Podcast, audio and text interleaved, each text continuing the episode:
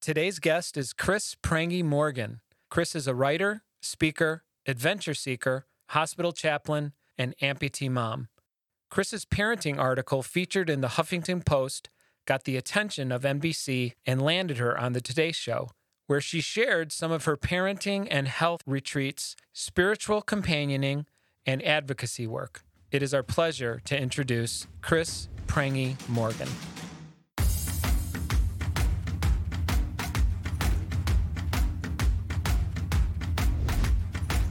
Hey, Chris, how are you today? Good to see you. Good to see you, Rick. How's it going? You're in Chicago, right? We are near Chicago in beautiful Joliet, Illinois. That is correct.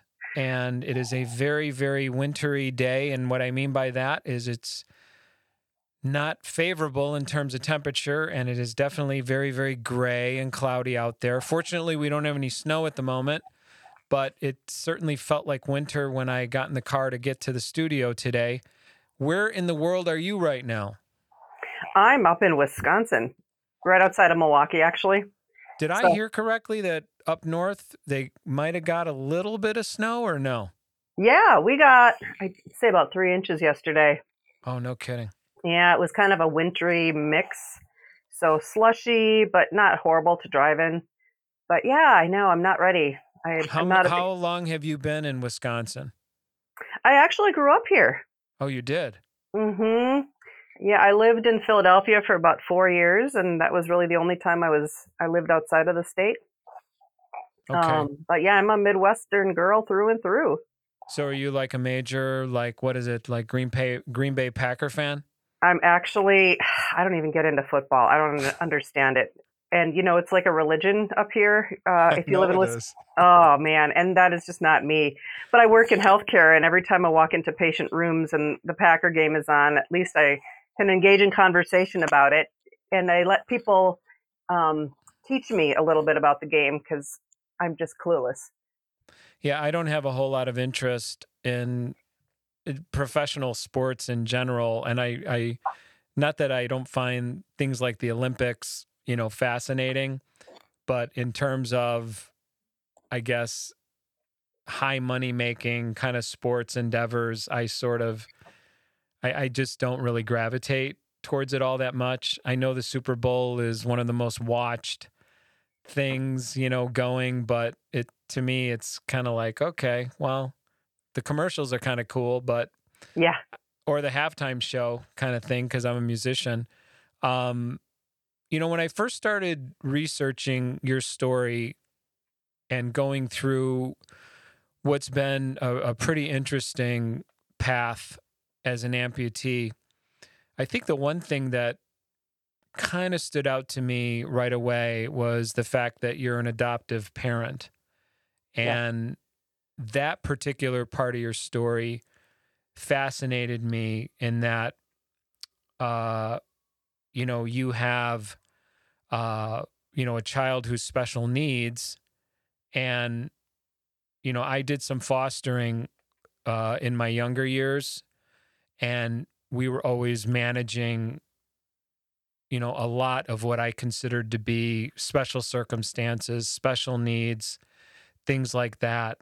And you know um i think it's a special calling. Wouldn't you agree with that Um, I, yeah, I don't know if I would call it a calling or more of an adjustment of expectations that you're constantly sort of shooting towards. Um, uh, we adopted our kids as toddlers, and uh, and I certainly didn't expect to have some of the challenges that we had. Um, so yeah i mean it's kind of like it's one of those things that you really don't know how it is until you're in it and i feel like i'm constantly educating people about how we've had to parent intentionally.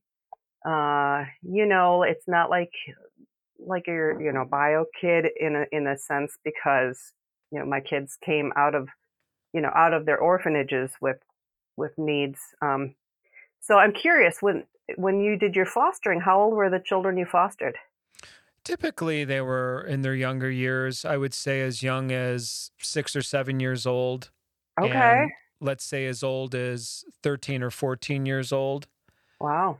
Yeah, this was over the course of maybe three or four years. And I think in total, uh, there was maybe six or seven kids, Wow. uh, one of which I still talk to oh, now, awesome. now that she's an adult. And the goal with fostering was always re- reunification. It, Sure. it was providing a stable place for Mhm. that child, but it was always a temporary situation. Yeah. And we were working towards getting that child back to uh, either mom, dad, or family Mhm. and you know those those were were interesting experiences because kids you know you just didn't know what to expect Mhm. and you know you saying well adjusting you know expectation and trying to be very deliberate in the way that you interact i would think is the lesson there Mhm. and when you ad- adopted your kids as toddlers, was was there any signs of special needs, or was that something that came on later? So our daughter, um, we brought her home in July of 2007, and um, and she honestly, the only thing that I noticed with her was that the concept of family seemed foreign, and uh, so we we did all the techniques that the agencies can you know suggested that we do, you know, uh, co-sleeping. Um, using sweets and things like that to like give to them to kind of sweeten the attachment process. Going back to like an infancy um, that that kind of stuff. Um, so she was really pretty a, a formidable little kid little toddler and um, she didn't have a hard time attaching after a couple of months. Um, but my son was a totally different story uh, he had a lot of orphanage trauma and neglect, which has had this life changing impact on our family. And he's made amazing progress. You know, don't get me wrong, he's doing very well right now. But um, the earlier years where he was in our family were extremely hard because he just was resistant to attaching.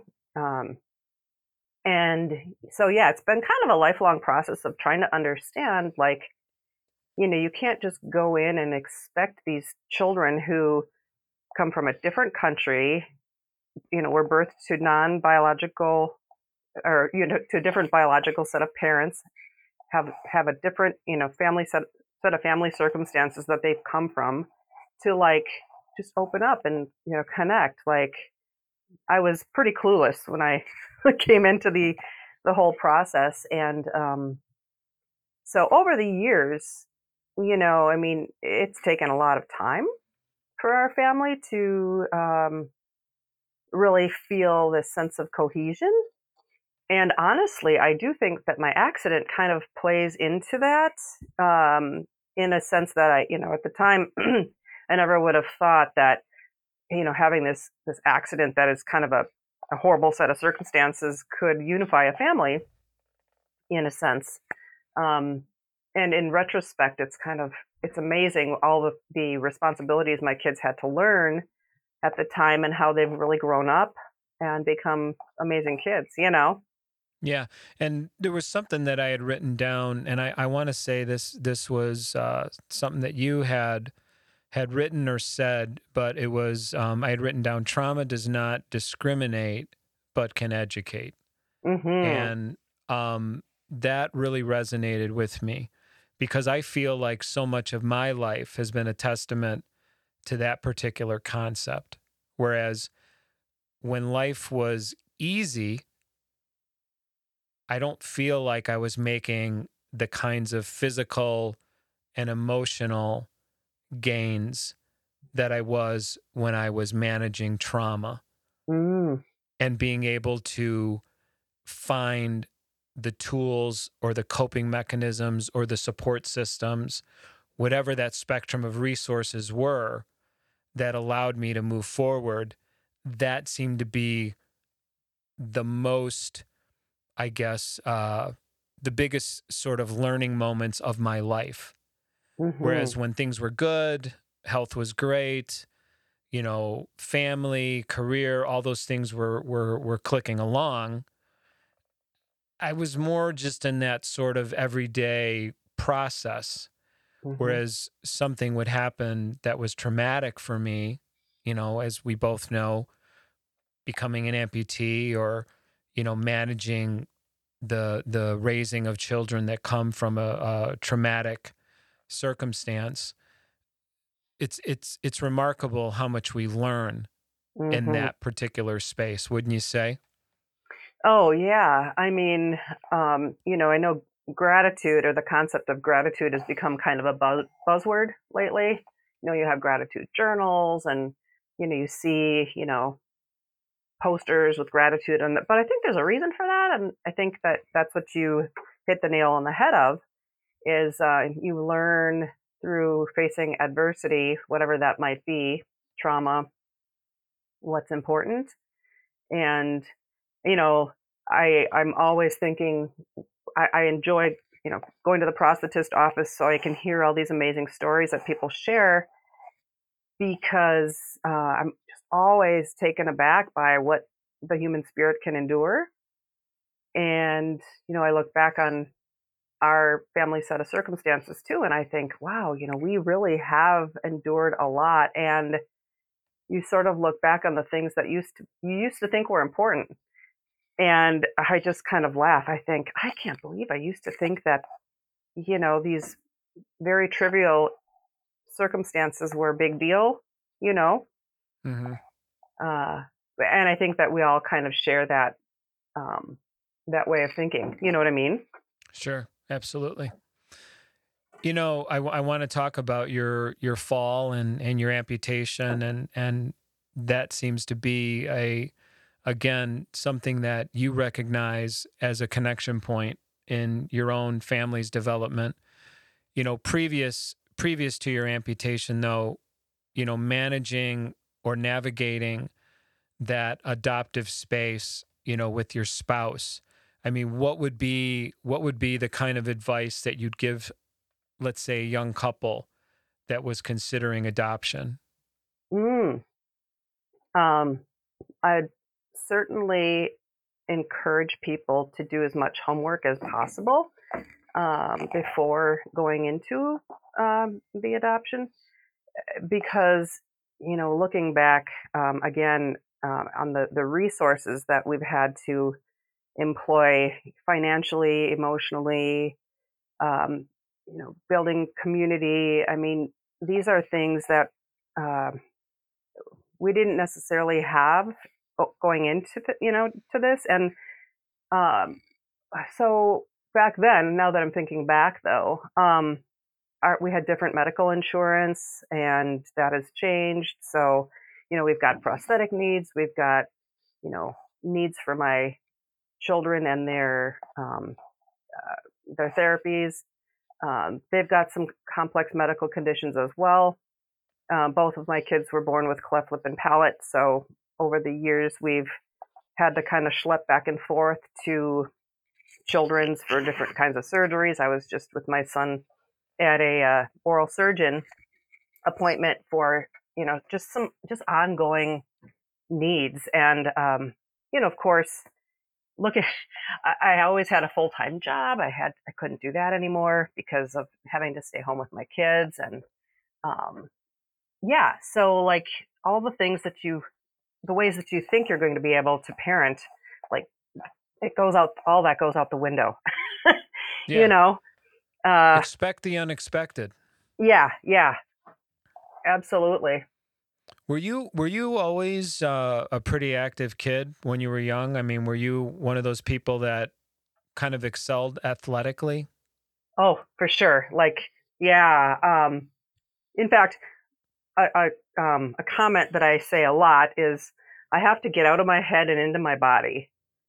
Um, that's just I, one of the reasons that I had my amputation actually is because I was finding after two years of limb salvage that like I wasn't able to be active. And my father was actually an athlete. Um, and I didn't realize till later in my life that like I'm wired just like he is. Like if I'm not moving somehow, I would go bonkers, you know. um, I probably have ADHD. um, you know, looking looking back. Um, but yeah, I'm always feeling the need to like um, just like we'll go like right now I've got a shoulder injury. Um, I just had an MRI about for that yesterday, but um, so I'm not able to climb. Uh, so I, I, have to get like on an elliptical or um, I was having some knee problems last year, so I was swimming quite a bit. So I'm just trying to always figure out how to how to get my groove, you know, yeah. by staying active. When did when did climbing enter the picture? You know, when when did that become a passion for you? How old were you? Yeah, so it's interesting. My husband um, lived in Las Vegas in what, the later 2000s, and we got married in 2005. So on our second date, uh, we were talking about what kinds of things we enjoyed, and he said he was he got into rock climbing when he was living in Vegas, and I said I've always wanted to try that. So our second date, we went to the climbing gym, and I was hooked instantly, and uh, yeah, so then we started climbing a lot, and it became part of our family, and in fact, my daughter just had a competition last night. We still we still climb. It's a great family activity. I mean, it gets you outside. It's a great community that's just growing. Um, so yeah, I started climbing actually in like 2004. Don't you feel like families that engage those activities together? Because one of the things I admire about you in particular, and so much of your your video blog and some of the things that you share out there, it, it would appear to me that you really engage these physical activities as a family now. Yeah. And to me, it would seem that's such a great blueprint, you know, for lifestyle. It's mm-hmm. just such a it's such a a perfect way to put your children even on a path of, you know, health and awareness about their bodies and you know all the things that you know we want our you know our children to experience um but it's it seems like you you've you've done that that job very well. Even as an amputee you've done that job very well. Yeah thanks. Really i mean it was kind of a no-brainer for us. Like you know my husband and I just have always been outdoor enthusiasts and um and honestly like we we after my amputation we ended up getting a camper because I have some back issues as well so like tenting it and sleeping on the ground was like all right great idea it's not worth it um so you know we've done road trips every summer my husband works in education so we have summers off um you know, our son has ADHD, so, you know, he's burning off energy. Um, yeah, it's just kind of been like a kind of a no brainer for us over the years. Um, you know, we kayak and we bike and, um, and I hope that our kids always maintain that love of the outdoors and just, you know, I just think overall it's healthier. Uh, I was, uh, I was you know, watching um, the piece on the Today Show that you did, mm. and you know, you describing that day when you had your accident, when you when you had a fall. How how high up were you when you fell? I, am trying to think. Um, I would say it was like about 28 feet or something wow. like that. Like I know. Yeah, that's that, way. That's way the hell up there, man. Yeah, yeah. I mean, yeah the the the gym itself I think is like 30 something feet and I wasn't like all the way at the top but there was this brand new set that was on the wall and I didn't even know what the rating was and I was like oh that looks like a great route I want to I want to climb it and yeah um so yeah I uh so you're cli- so you're climbing up this wall and what you would do every day, let's say, when you're climbing, which was completely normal protocol, that particular day, you did not strap yourself in for some right. reason. Yeah. And do you have you ever do you process that on that at all, or is that pretty much like in your rear view now? Do you not even think about it? I think about it. I mean, I still climb. People are surprised that I still climb, but I totally know why why the fall happened. Um, and actually, while I was in the hospital um, recovering, I had um, a psychologist come and do, you know, uh, an assessment and for post traumatic stress from my accident to see if I had any post traumatic stress symptoms. And I actually said, you know, I think I had post traumatic stress before the accident happened, which was probably why it happened. I, I was in this hyper vigilant, very uh, hyper alert mode all the time because of parenting and overdrive and dealing with a, a child who had a lot of needs and I thought I could take on the world and I could be the super mom. And because I, you know, I had worked in human services and as a social worker in my past, like I thought I could do all these things. And um, so the day that the accident happened, he had been through some therapies in the morning. He had an appointment in the afternoon. And I was thinking I was going to go to the gym. I was going to, you know, climb for about an hour and a half. And I was going to and then I was going to leave and I was going to take him to this appointment. I had to work that evening. You know, all these ways we think we're going to manage our lives. And, you know, the first, the first, um, the first thing that is always on a climber's mind is make sure you check yourself. You know, make sure you're clipped into your harness or into the belay system. And this was on an auto belay, which is like a pulley. Okay. And um, and I had my kid sitting on the floor lining up his cars and playing but he was uh, see a lot of you know a lot of kids with adhd have like they're always moving they're making noises in the background. I mean after some time that that gets into your head and it's like you don't even realize that you're just like ah you know like you know the person tapping next to you constantly or whatever. I mean i was kind of living with that all the time and so i I didn't even realize I forgot to clip in and I started climbing and, you know, obviously ended up falling uh, quite a bit. And um, yeah, and that was really life changing, you know. And I always try to put myself in that particular scenario when it's just this sudden sort of tragic event. I mean, when you fell, you were you it wasn't like you were unconscious. Like I I thought I remember you saying I tried to get up. Yeah, I did. And you did get up. And I, yeah. And at what point I mean, I would think immediately you thought, okay, something's really, really wrong. Yeah. Uh, well, people will ask, you know, what what was the first thing that came to your head when you knew yeah. you weren't clipped in, right? You know, and after, you know, shit, uh, I was like, I mean, and really, this sounds longer than the split second that I thought you don't want a spinal cord injury. So I I'm right side dominant, so I broke the fall with my right foot. Mm-hmm. And I had what they call a vertical shear pelvic fracture as well. So as my foot hit the floor, my pelvis sheared like this, and um, so I felt like a marionette. You know, like I wasn't connected at my at my pelvic ring either, and that wow. was wild. Um, but I, you know, I, my whole life I've been so focused on everybody else, making everyone else feel like comfortable and okay. And I wanted everyone to know that I'm fine, you know, like it was just reflexive, but I wasn't obviously. So, um, yeah, that was bizarre. I mean, I knew something was wrong and, um, I, I still remember laying on the floor waiting for the paramedics and thinking, whoa, this is like nothing I will have ever been through. I'd never even been in the hospital, you know?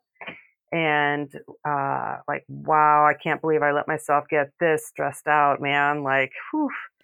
Um, and being this uh, this physical, athletic, active go getter, and you're managing your children on a five star level, and you're doing all of these things, and to suddenly have that split second where all of that energy pulled you away from doing that one thing that was going to completely change your life in that moment.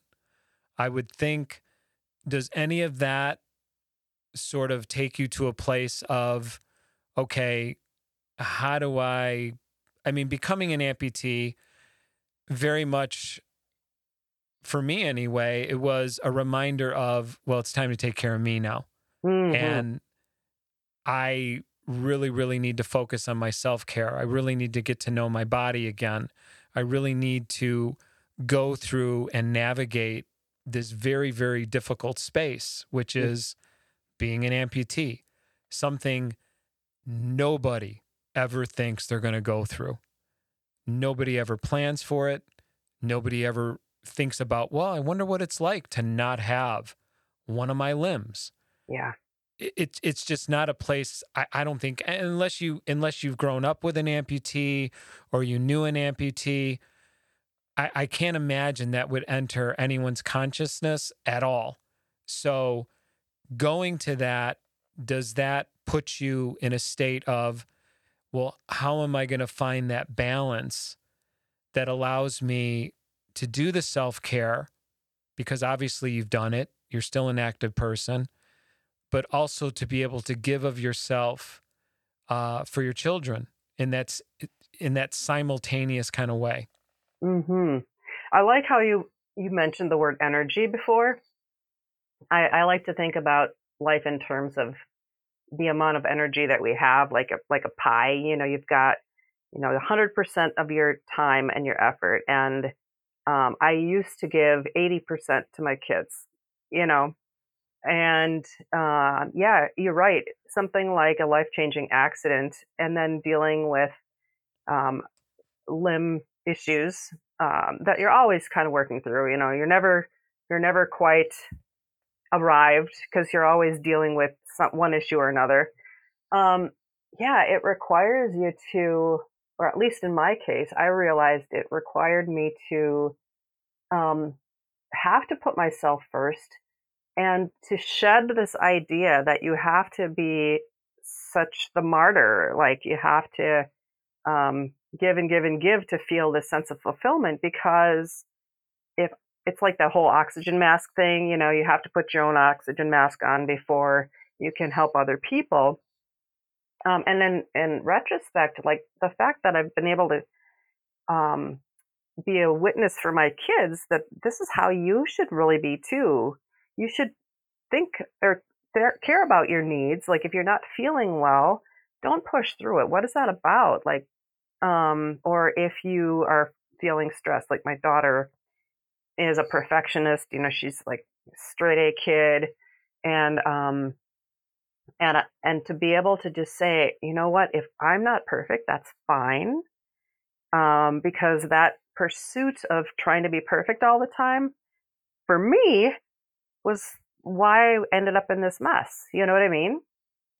So so looking back, like I think to be able to cherish yourself, you know, for me to learn how to cherish myself was a whole new ball game. And uh but it's been a good one, you know. I really honestly don't think that um I would be able to do it any other way. You know, because you know, like I mentioned my pelvic fracture before, and we know that um, with limb loss, we have to make sure that you know, like our gait is decent, or we're going to end up with back pain. And for me, like I have to dial in like a lift in my left shoe. You know, if anytime I change shoes, I have to figure that out. Um, the roll of the toe. If I'm walking for too long, that you know, like it'll affect my back. And then you know, pain is a game changer too. And um, oh, I just had a bandwidth problem here. Sorry about that. Are you there? Yeah, we're here. Okay. You look you look great. You look perfect. You sound good. Everything's Okay. good on our end. Okay, I just had a little alert in the corner of my screen. No, you're. I think you know. I think what you're talking about, and I speak. I speak about this pretty often. Is there's there's so much nuance to becoming an amputee, and there are so many little fine details that go into developing the correct gait, being able to function in what I consider to be a consistent way hmm that is uh, pain free. We, you know, there there there are certainly days when my residual limb is what I consider to be very cooperative. Uh, it's like my limb's in a good mood today, Yep. and my limb loves my prosthesis today, and I'm walking around like like this. You know, this prosthetic leg is it's just an extension of myself. Like I don't have any issues at all. And it could be something as simple as changing a shoe, you know, going to a different shoe type and everything falls apart, you know? Mm. Like suddenly Yeah. I'm moaning and groaning and I'm in pain and I can't move and I'm, Yep. you know, it's it's it's funny how one little detail can can sort of knock over those dominoes and it just it goes down the line. Yeah. So, you know, for you, what was what was the thing that that you would say surprised you most about recovery and you know getting back to normal as an amputee, especially being a, a, a very physical person? Yeah. Well, I, you know, I think in terms of that, we're all these multifaceted people. And I used to love, I was never like a, lo- a, a high heel wearer on a regular basis, but I still like to look good. And, you know, and with women, you know, the shoes make the outfit. And all of a sudden to be in this situation where I'm always talking about the concept of grief and loss. And because for me, um, it was an elective amputation to regain my quality of life, and I never regret that I did it. I I guess I wasn't expecting to still really grieve my leg, my my meat leg, or my foot. Um, and I and this is going to sound very strange, but um, going back to your initial question about or comment about being an active person, my right foot um, my sister and I used to joke because I had a really funny looking foot. My toes kind of curled like suction cups. and I was a jumper and a, and a springboard diver in high school. Like I was on the track team and I was super fast. And I, and genetically, I've always been a really pretty gifted athlete. And I never thought about the fact that my foot, the as odd as it looked, it had this amazing push, and my toes were were like part of the an extension of me that I could just really push off my right foot. And like as a sprinter, I got out of the gate fast, and it was my you know my extension leg when I was diving. And now I have a prosthetic leg, and I don't have those toes anymore. hmm those funny looking toes that my my sister always used to tease me about. But I still have the muscle memory, so even though I'm dealing with a prosthetic foot, like I know how to load the foot and get propulsion from it and you know just growing up with the mind of an athlete, it's been very helpful. But I'll never not miss those, that funny looking foot. Yeah, of course. Yeah, and I, I I appreciate you saying that because so much of I feel like my own success in getting active again as an amputee is I always think of it like there's this rewiring that's going on where Mhm. there's all these new sort of impulses that are being sent to my brain from my residual limb Mhm. in cooperation with my prosthesis. Mhm. So it's it's almost like I'm developing this whole new way to process how to move or how to accelerate or how to pivot. And I think embracing that and saying, well, this is just how it is. And I can do these things, these active things. It's going to feel different.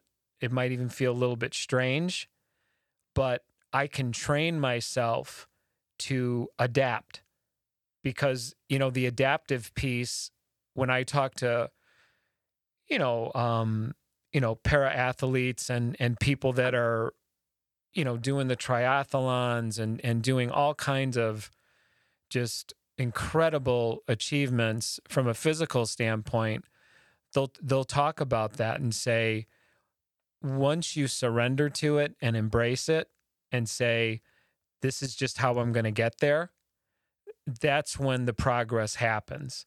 It, Mhm. it's it's reaching that point of acceptance that when I ride a bike or when I run, it's just going to feel different, and I have to accept that. And once I do so, then I can start doing all the other trainings around that you Mhm. know, to build my muscles, build my endurance, and do all the things that I used to do before, and maybe even in some cases, even better. Uh, Mhm. that always surprises me when someone will say, you know, I'm I'm actually faster now as an amputee, wow. and I I think that's amazing. That's yeah. just in- incredible to me.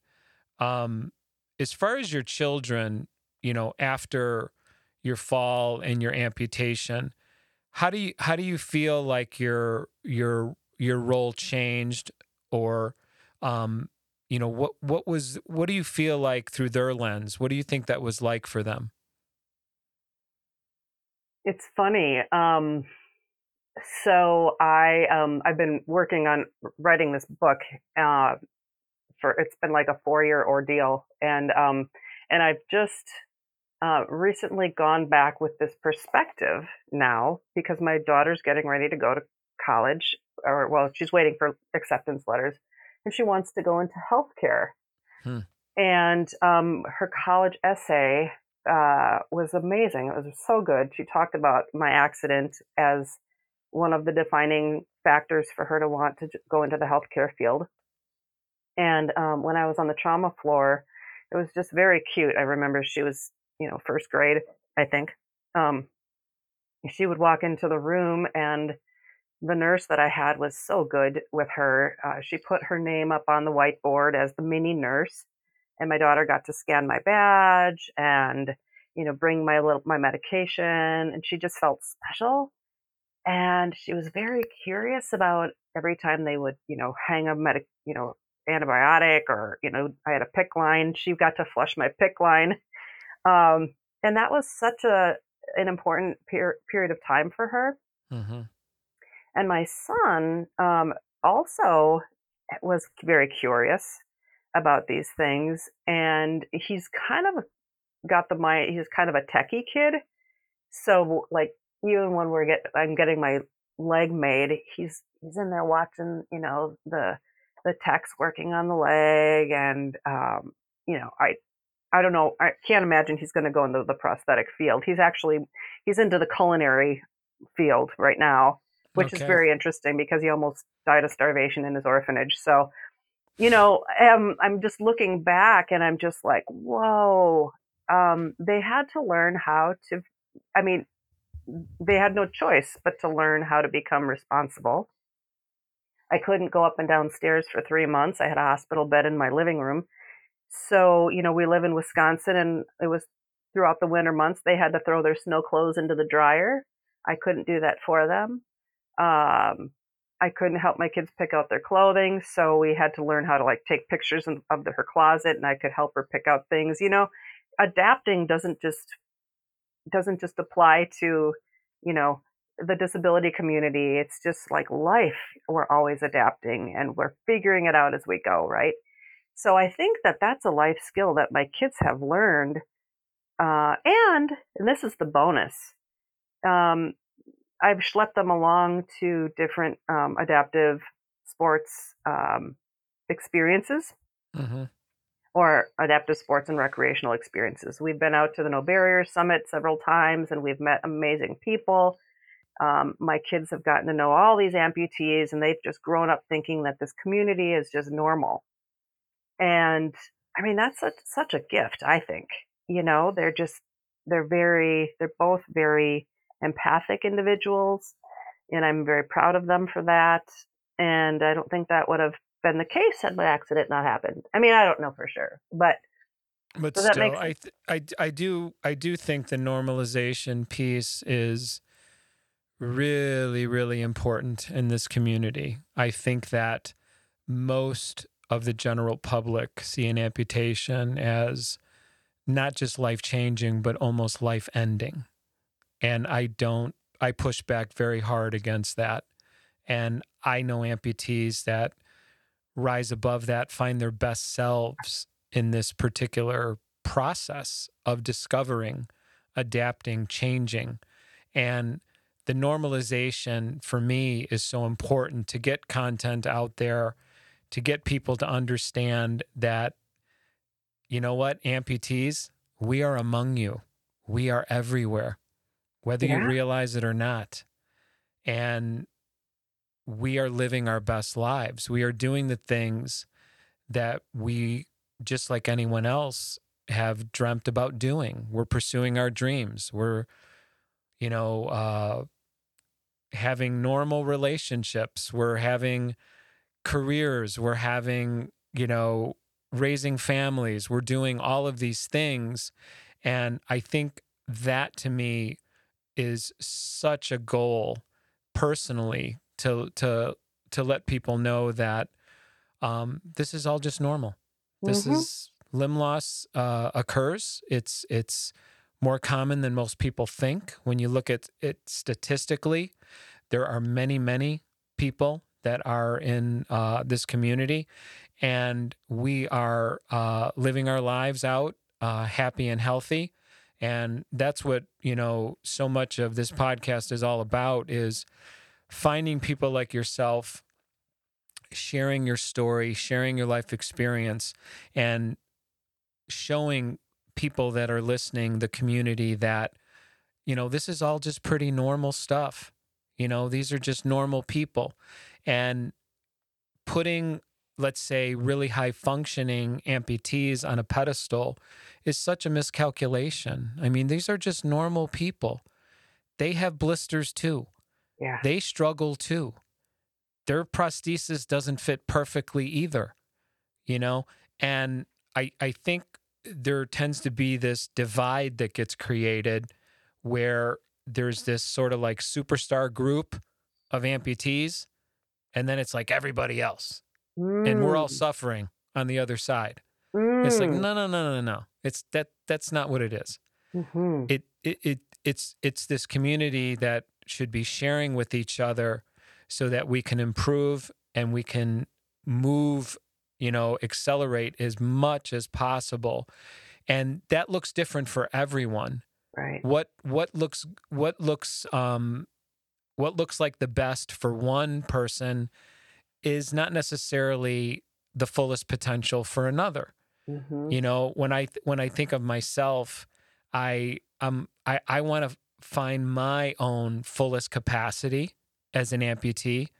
And discovering that is exciting and it's an adventure.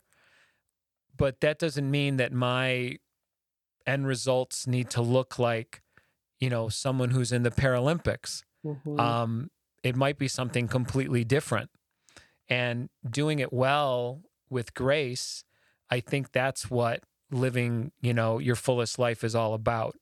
And when I think about people like yourself and you know, I I look at all the articles you've published and all the people you've helped and you know, living your your best life with your family and being active and speaking to this in a way that gives us all guidance. I mean, I I think it's extraordinary and it's a, a huge inspiration for me and it's part of why I think we need to be talking to amputees that come from all different walks of life, mm-hmm. all different limb difference types, all different uh, physical and athletic levels, and um, that come from all kinds of different background and circumstances, because the normalization is is what's critical for me.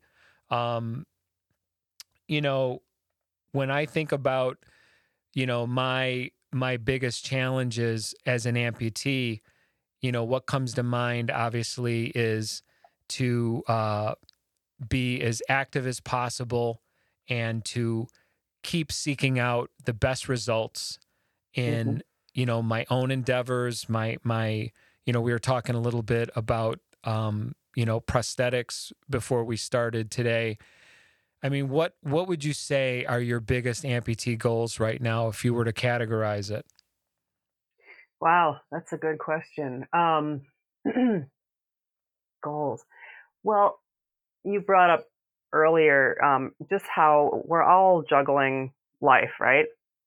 We all have, you know, jobs or family or circumstances or um, whatever it is. Like it, we're our fitness goals, and you know, my my goals are constantly evolving. You know, at this point, um, it's different. My husband and I were just talking about this this morning. We have aging parents uh, we're in that sandwich generation where we we have our children, we've got parents that we don't know how long we'll be here. I just want to spend quality time with the people I love, and that sounds very, you know, very small. But I also I'm middle aged now, and I used to have these lofty, you know, physical goals for like competing and because I still think with the mind of an athlete, you know. Um, yeah. And I love it. I love being active, and it still is going to have to be part of my life just because I love it so much. But I don't want to miss the opportunity to spend time with the people that mean a lot to me. Uh, and that includes my kids and um, and my aging parents. And and you know back to the juggling and and the pie of the energy that we have in our lives, like you know staying having a workout plan uh, I have a day job. I work in a hospital as a chaplain, um, as a kind of an interfaith chaplain, and I companion patients that are in the rehab, um, the rehab hospital. And it all it keeps it fresh, you know, it keeps it um, fresh in my mind that whoa, you were you were here 11 years ago. Actually, I just had my 11 year trauma anniversary, um, and you were having these same questions, like looking at how life is going to be changing and how can you find how can you make meaning and find purpose and continue to have this life that you love um, so yeah it's just i'm always uh, reconfiguring my time in a way that um, and i never do it perfectly i'm always trying to trying to figure it out but like you know be with my my parents be with my kids be with my husband still make money, um, yeah. which is also why I'm, you know, freelance writing too, because, you know, that's something I can, I can keep doing, you know, even to my retirement when that time happens. So I don't know if that answers the question, but no, it's, it's actually, I, I think it's incredibly important and relevant that we take those personal inventories and do some goal setting when it comes to uh, you know the people that are closest to us. So often like you said people will tend to focus on let's say just a very specific component of their career or they'll focus on you know well i'm gonna you know get in shape or you know it, it's some very specific uh, kind of physical uh, aspect of their life and i think what you're referring to large in part that I tend to strive for now is it's finding that balance between things. It's finding that overall, you know, recipe that gives you all the components of what you feel are are the recipe for happiness. And as we get older, that tends to keep changing and modifying and it, it it sort of evolves. And as long as we're on board for that, to embrace those changes, I think that we are able to uh, thrive in that space. And we don't see every life change as necessarily a setback. Mm-hmm. We just see it as part of the journey. Right. This is what life is. It's yeah. just a series of changes. And then we learn how to navigate those spaces. Yeah. And um, doing the work that you do as a chaplain, I would imagine a lot of those kinds of themes sort of bubble up in terms of coping skills and being able to deal with trauma and being able to manage all of that. Um, you know, because you became an amputee in 2011, correct? No, actually, that was my accident happened. Your um, accident was 2011. Yep. And then how many surgeries did you have before you actually became an amputee? I had about 11 surgeries. Holy, wow. So, yeah, you know, I had the um, external fixator and then the reconstruction and then the free flap and the bone graft and you know all the debridements and uh, yeah so it was it was pretty it was pretty ugly um, so and then um, I had an my amputation two years and two months after my fall. So you're coming up, uh, you're be coming up on a decade in terms of being an amputee. Yeah, yeah. That's not too far away. I know. Coming from the clinical kind of space that you do, you know, given your your vast experience with trauma and what your career has exposed you to, you know, I, I guess the question that pops into my head right away is how do you see the amputee community? Like, what's your perspective? What do you see as the good, the bad, and the ugly? I mean, through your lens, you know, what are you what are you seeing out there when you think about this community in general? Hmm. Um, wow, that's a loaded question. Uh, I I don't go on social media as often as I used to, but one of the things that used to kind of get to me was um, the judgment that I could sometimes see in um, the community. For example, um, and it's not just in the amputee community. I see this in healthcare as well with um, providers anytime somebody says that they're on disability or they're wanting to go on disability, um, there's this automatic like judgment. Like, so did you not try hard enough? Or are you trying to find the easy way out or whatever? Like, that's just one example of um, when, well, I'll often see people like jump to some kind of a judgment. Or if someone is talking about the fact that they're struggling emotionally, um, like, why don't you just kind of pull up your bootstraps? Like, for the, all the reasons we've mentioned before, I'm just so aware that we have these multifaceted lives that we don't under, we don't know what another person is always going through. So we only see the leg or the arm or whatever the amputation or the multiple amputations that we've got. We only see that. We don't see the back pain or the you know the emotional baggage that can come with what this this life can bring you know not everyone has the luxury of having insurance to get a good prosthetic limb or they might not live close to a really good um, um, prosthetist like um, so these are all things that factor into how our lives unfold. And um, i feel very grateful that i've got a great prosthetist i've got the resources. I mean we're certainly not you know uh, incredibly wealthy but like it's always been something that my husband has said you know it's important enough that you have a, a limb that you are comfortable in and you can walk around on you like not everybody has the resources so you know I'm not saying the amputee community is a judgmental, you know, group.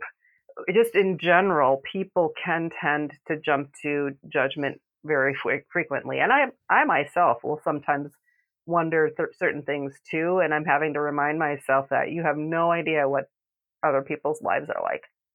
Yeah, no, I, I agree with that. And I do see people will become a little bit tribal in the way that they approach the way they're processing their particular experience. And I know that from where I am sort of observing all of those social media activities, it, it tends to sort of get put into different camps and, you know, talking about certain energy attracting other energy and then you know hey i'm going to stay in this particular group because eh, these people are more kind of like my people kind Mhm. of thing and i don't really want to be part of this group because these people make me feel small or they make me feel like i'm not trying hard enough Mhm. um you know i i have found the first step is always reaching out.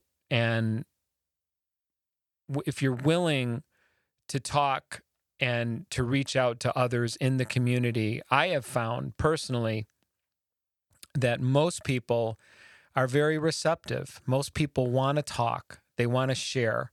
And some of the highest functioning uh, amputees that I've ever met were the most gracious, the most giving of their wisdom, of their, you know, their tips and tricks and all the things that help pr- propel them to that elevated state.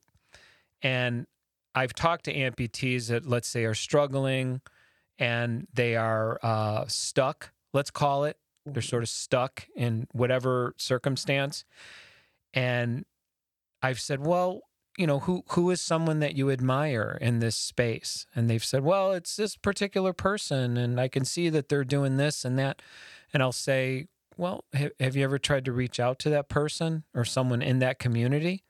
And very often the the response is no, I hmm. haven't. I, I wouldn't even know how to engage that person. And I always say, well, it's best to reach out because you'd be surprised at what you might find from those people.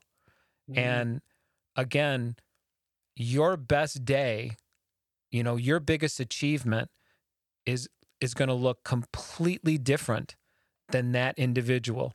Yes, that person is competing and they're doing some things that let's call it you know glamorous or celebrity like or whatever that may not be part of your journey your journey is to you've mentioned hey i want to get back to work.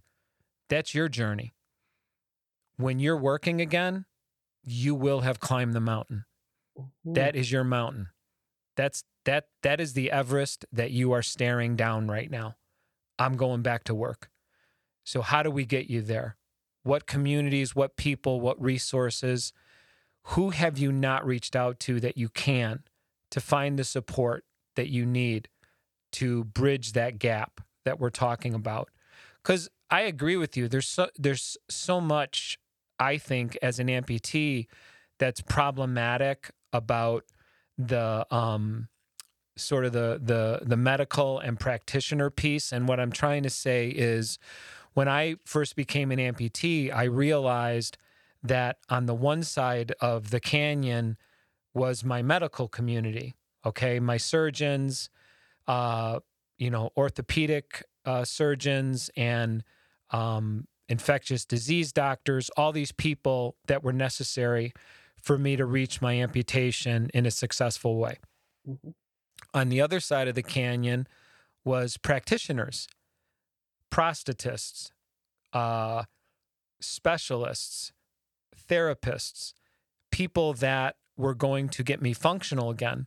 And I think the thing that surprised me most in that calculus was these two groups, they really weren't talking to each other. Yeah. That there was this huge lurch that I was stuck in. And the day that things started accelerating, was the day that I realized that it was my responsibility to create those connection points. Cuz I would go see my my general doc, he'd look at my prosthesis and he'd say, "I have no idea what that is on your leg. I don't know what it does. I don't know how it feels. I don't know how it affects your physiology. I don't know shit about what's on your leg right now." And and I thought that's like a like a eureka moment like okay there's a huge deficiency in what medical people know yeah. about amputees. Did you find that at all? Oh yeah. I mean with you know the amputation community but also like even within healthcare um when i was going through my discernment period for whether or not i would have the amputation i remember thinking you know, because they they want to talk you into like going through all these fusions and you know all these and I would have I would have lost a couple of inches of limb length had I gone through a fusion, which would have really you know because I have my SI joint is fused and my pelvis is out of whack. You know, I was like, could you imagine if I lost two inches on my side that's fused, and my doctors couldn't see they only saw their one area of expertise. They couldn't see the whole person. So I kept saying, if I had an amputation, it would be better for my my back, for my whole body, because everything could be symmetrical, you know, because you can, you know, make your, your prosthetic foot more level, you know. Um, and it just drove, drove me crazy that nobody looked at me as a whole person. And now working in healthcare, I kind of see the same thing. I mean, it's better in physical medicine and rehab because they look at the whole person, but like, um, everyone's got their silos, you know, you've got your, you know, your orthopedic folks and you've got your, you know, primary doc and you've got your, you know, imaging. I mean, it's just, it's nobody talks to one another. Um, is that, and would you say that that's the thing you'd like to see change? I mean, what would you say is going to put what I consider to be a very underserved community of people? What what's what's going to give us the tools that we need to advance, to do all the things that we want to do? I mean, coming, you know, coming from your perspective, would you say that that that connection point that seems to be a critical part of mm-hmm. what is going to help this community in general? Yeah, I think you know healthcare is. I mean, in in in general, healthcare is in a mess right now because of you know after COVID, um, just a lot. There's a lot of needs that aren't getting met in the field, but I think that the more we're able to educate um, our practitioners about what it's like to live this life, like as recently as yesterday, I had to, I have a shoulder injury and I went in for an MRI. The only thing they had for me to wheel it, because of course I had to leave my leg outside of the room because it's metal. um, they didn't even have a wheelchair in there for me. And so they had this walker and I have this shoulder injury. And I'm mm. thinking, all right, someone didn't think this through. I probably could have told them ahead of time, but like, I think we have to always expect that there are going to be needs that have to be met that you know it, and that's another thing you know i mean we haven't even probably don't have time to go there but the mental gymnastics that we have to go through on a daily basis just to live our lives that takes a lot of bandwidth like you know I, n- I never thought i was going to have to talk to them and say i might need a wheelchair to get to the mri machine you know. It's funny you say that because I'll I'll mention that to you know my family or friends or you know I'll I'll say to my girlfriend, um, I kind of have to plan out my steps. Yeah. You know, where are we going? What are we doing? You know, I I have to sort of okay, how am I gonna get from there to there to there? And and I I I always find myself sort of scanning, doing a lot of scanning of the room mm-hmm. to make mm-hmm. sure that I can navigate spaces yeah. and not have any issues. It's it's it's a different way of approaching life. It's certainly more calculated. Mm-hmm. Uh, it it pulls away some of what we enjoy uh, before limb loss as spontaneous. Yes. The thought of like just going out of town like on a moment's notice, it's like okay, wait a minute. yeah. I can't just I can't just go, you know? I know. Because if you forget something, like I didn't have an extra sealing sleeve, and I was like, oh, yeah. I, you know, like I blew through my sealing sleeve, and now I have a nerve that every time yep. I don't have good suction, that nerve is like screaming at me. And all it took was the, the, forget, the fact that I forgot a sealing sleeve. Like, you know, and yep. I couldn't, yeah. Or whatever it is. We all go through that, you know, sock ply or Oh, ply sock is it that's notorious with me. I'll get to work and be like, "Oh man, did I forget to bring a ply sock today?" I know. Cuz yeah. by lunchtime, I know I'm not going to have a perfect fit anymore, yep. you know? Yeah. So yeah. so those are just the the trials that that we deal with and um you know, the the last thing I wanted to ask you uh you know, what's uh, if someone that listens to the podcast today and they want to just learn more about you and engage you, um, what do you where do you recommend they go? I know you have a website. Yeah, my my website is kind of undergoing some construction um, uh, because my husband and I had like a, a, parent consulting business that is now morphing. So I um, so chrisprangemorgan.com is my my website, but um, it doesn't look that great right now. uh, but uh, you know, I'm on Facebook. I'm on Instagram. Uh, I write for Psychology Today, and I also write for Amplitude Magazine. So, um, you know, I you can look for the stuff that I've written. Um, I do have a book that's going to be out in May called Broken, Brave, and Bittersweet. Oh wow! Um, Congratulations! Talk, yeah, thank you. Yeah, I'm excited. Um, and it's about forging fiercely through disability, parenthood, and other misadventures. So I do talk about adoptive parenting um, and then how my accident happens. But then I kind of give this retrospective lens about all this stuff that we've kind of talked about. You know, the things that you learn through the, this very unique journey that that we all have. Or, you know, for mine, it, it encompassed my family as well. So, um, so yeah, I mean, those are probably the best places. Well, I, I so appreciate you sharing yourself today. Um, and hanging in there with me. I know we've we you and I have probably rescheduled like six or seven times, um, and and some of that's my fault. So. Uh, Mine thank too. You. I apologize. No, gosh, not at all. It's such a pleasure having you, and you know I so appreciate your story. You're such an inspiration to the community. Chris Prange-Morgan, thank yes. you so much. Yeah, and, thanks, Rick, and thanks oh, for having this platform to share this this amazing experience with that we all have. I mean, it's just it's so awesome that you've that you've started this. How long has it been that you've been? Believe it or not, we're, we're pretty young in this. We've we've only been doing this since June, and the way I look at it is, if we can change the trajectory of just one amputee, just one, we've done our we've done our job.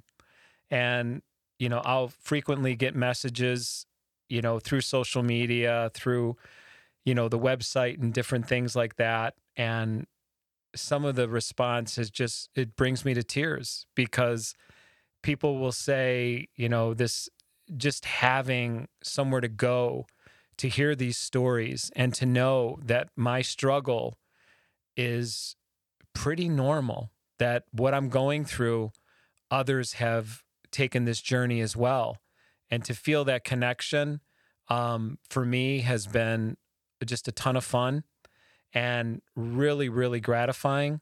So again thank you so much for being here. That's going to wrap it up for us.